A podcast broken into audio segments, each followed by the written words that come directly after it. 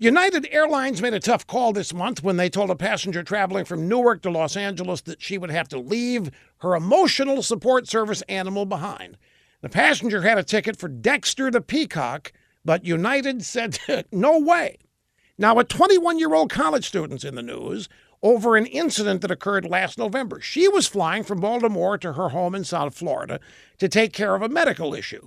She had with her Pebbles, her dwarf hamster, which is part of the gerbil family, was going to provide emotional support for her. Now, when Spirit Airlines refused passage for the rodent, the student says she tried unsuccessfully to rent a car. After agonizing for several hours, the student claims that she followed advice from Spirit representatives and took Pebbles to the women's restroom. The student says she was scared, and so was Pebbles. Pebbles didn't know where he was going to end up, with good reason. So Pebbles was put in the toilet, and the toilet was flushed. It's bye bye Pebbles. And after the deed was done, the student said she sat crying for 10 minutes in the stall and then flew home. Now, Spirit says they never told her to flush the animal down the toilet.